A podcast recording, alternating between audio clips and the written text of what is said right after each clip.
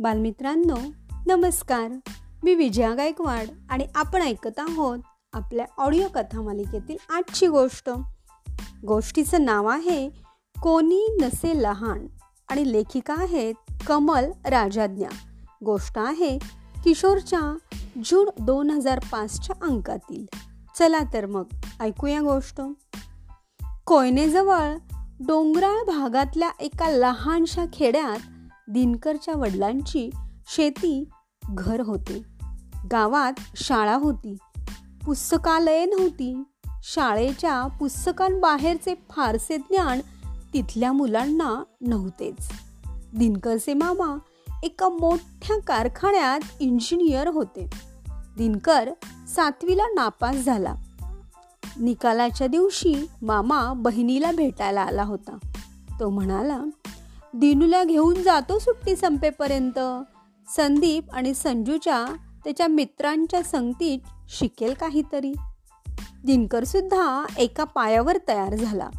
मागे एकदा त्याचे मामे भाऊ गावी आले होते. त्यांच्याबरोबर त्याने शेतावर विहिरीवर धुडगूस घातला होता. त्यांच्याबरोबर शहरात मजा करण्याच्या कल्पनेने तो हुरळला होता. शहराबाहेर मामाच्या कारखान्याचा विशाल परिसर होता.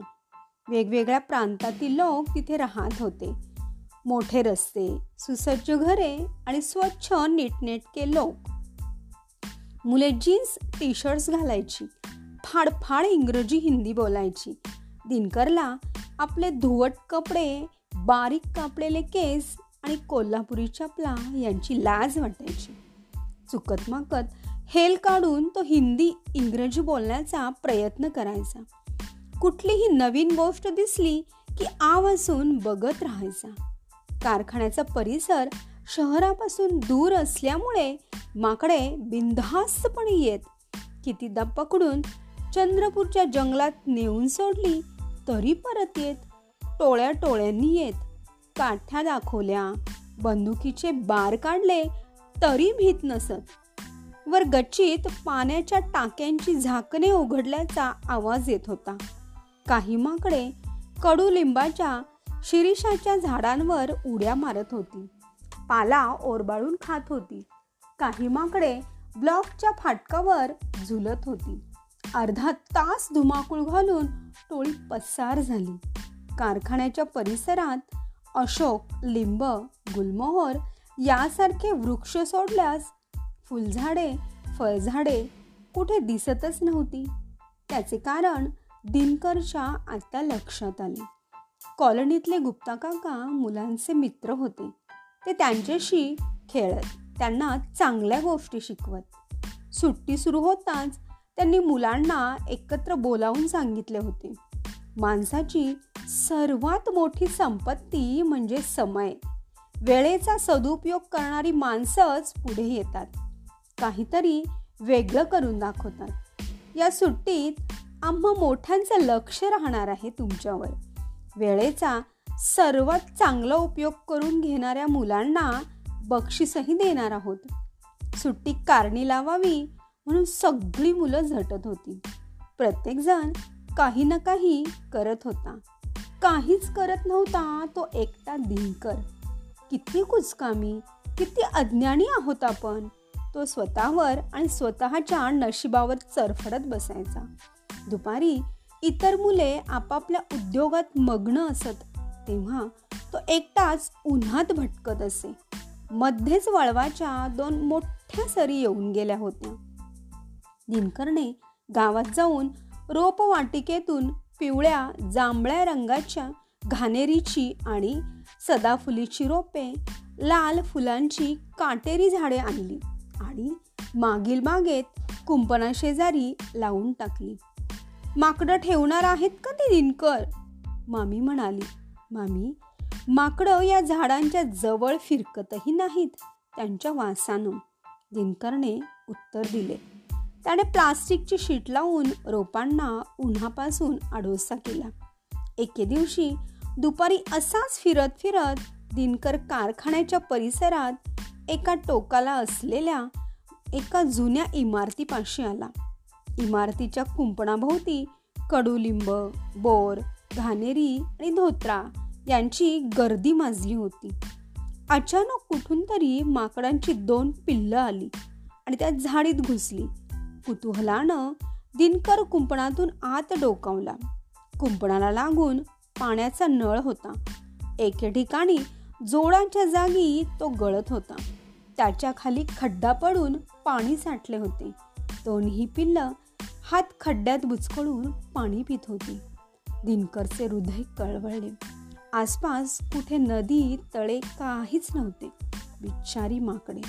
घरी जाऊन त्याने माळ्यावरचा जुना माठ आणि पिंप आणले. त्या जुन्या इमारतीच्या अंगणात पाणी गळत होते. त्या जागी मोठा खड्डा खणून त्याने तो माठ बसवला. नळाची तोटी एका कोपऱ्यात होती. त्या गंजलेल्या तोटीवर दगड मारून दिनकरने थेंब थेंब पाणी पडेल अशा रीतीने ती सुरू केली आणि त्याखाली पिंप ठेवून टाकले. दुसऱ्या दिवशी त्याने दोन प्लास्टिकचे दोर आणून कडुलिंबाच्या झाडाला बांधले. दोन तीन जुने चेंडू प्लास्टिकची खेळणी तिथे नेऊन ठेवली. कधी चणे फुटाणे कधी उरलेले पावाचे तुकडे घेऊन तो रोज दुपारी जुन्या इमारतीच्या अंगणात जाऊ लागला. त्या दोन माकडांबरोबर आणखी काही माकडेही तिथे येऊ लागली. दिनकरला ती अजिबात भीत नसत. गाई गुरे पाखरे कुत्री मांजरे खारी अशा सर्वांशीच दिनकरची सहज दोस्ती होत असे. सगळीच माकडे दिनकरच्या खांद्यावर बसत. त्याच्या हातून खाऊ घेत. तिनकरचा कंटाळा एकटेपणा पार पळून गेला. रोपवाटिकेतून त्याने पेरूची आणि कांचनाची रोपे आणली.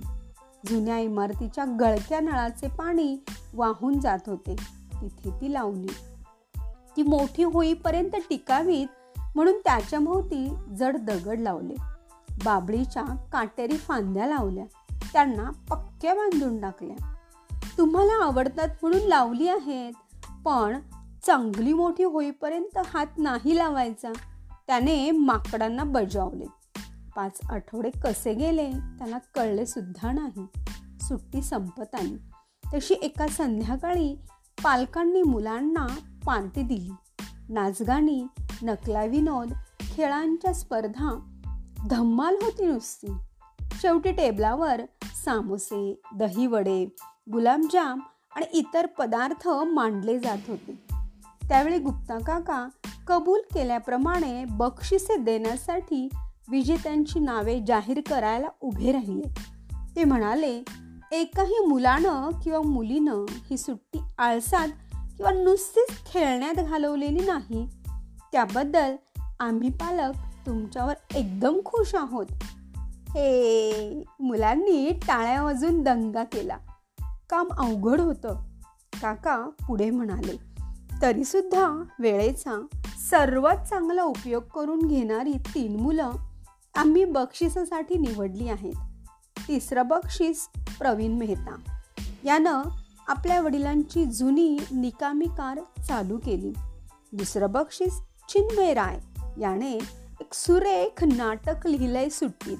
आणि पहिलं बक्षीस आपल्या कॉलनीतला पाहुणा दिनकर चौगुले दिनकरला पहिल्या बक्षिसासाठी निवडण्याचं कारण त्यानं जे काम केलंय ते स्वतःसाठी केलेलं नाही. त्याची दयाळू वृत्ती कष्टाळूपणा वाखान्याजोगा आहे.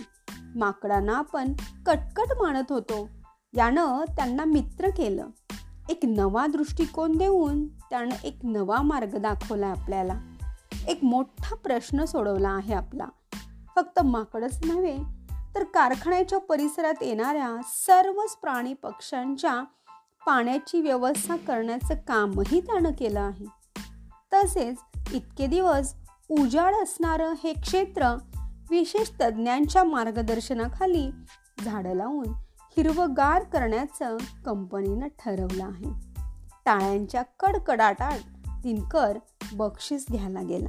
तर बालमित्रांनो अशी होती ही दिनकरची आजची गोष्ट.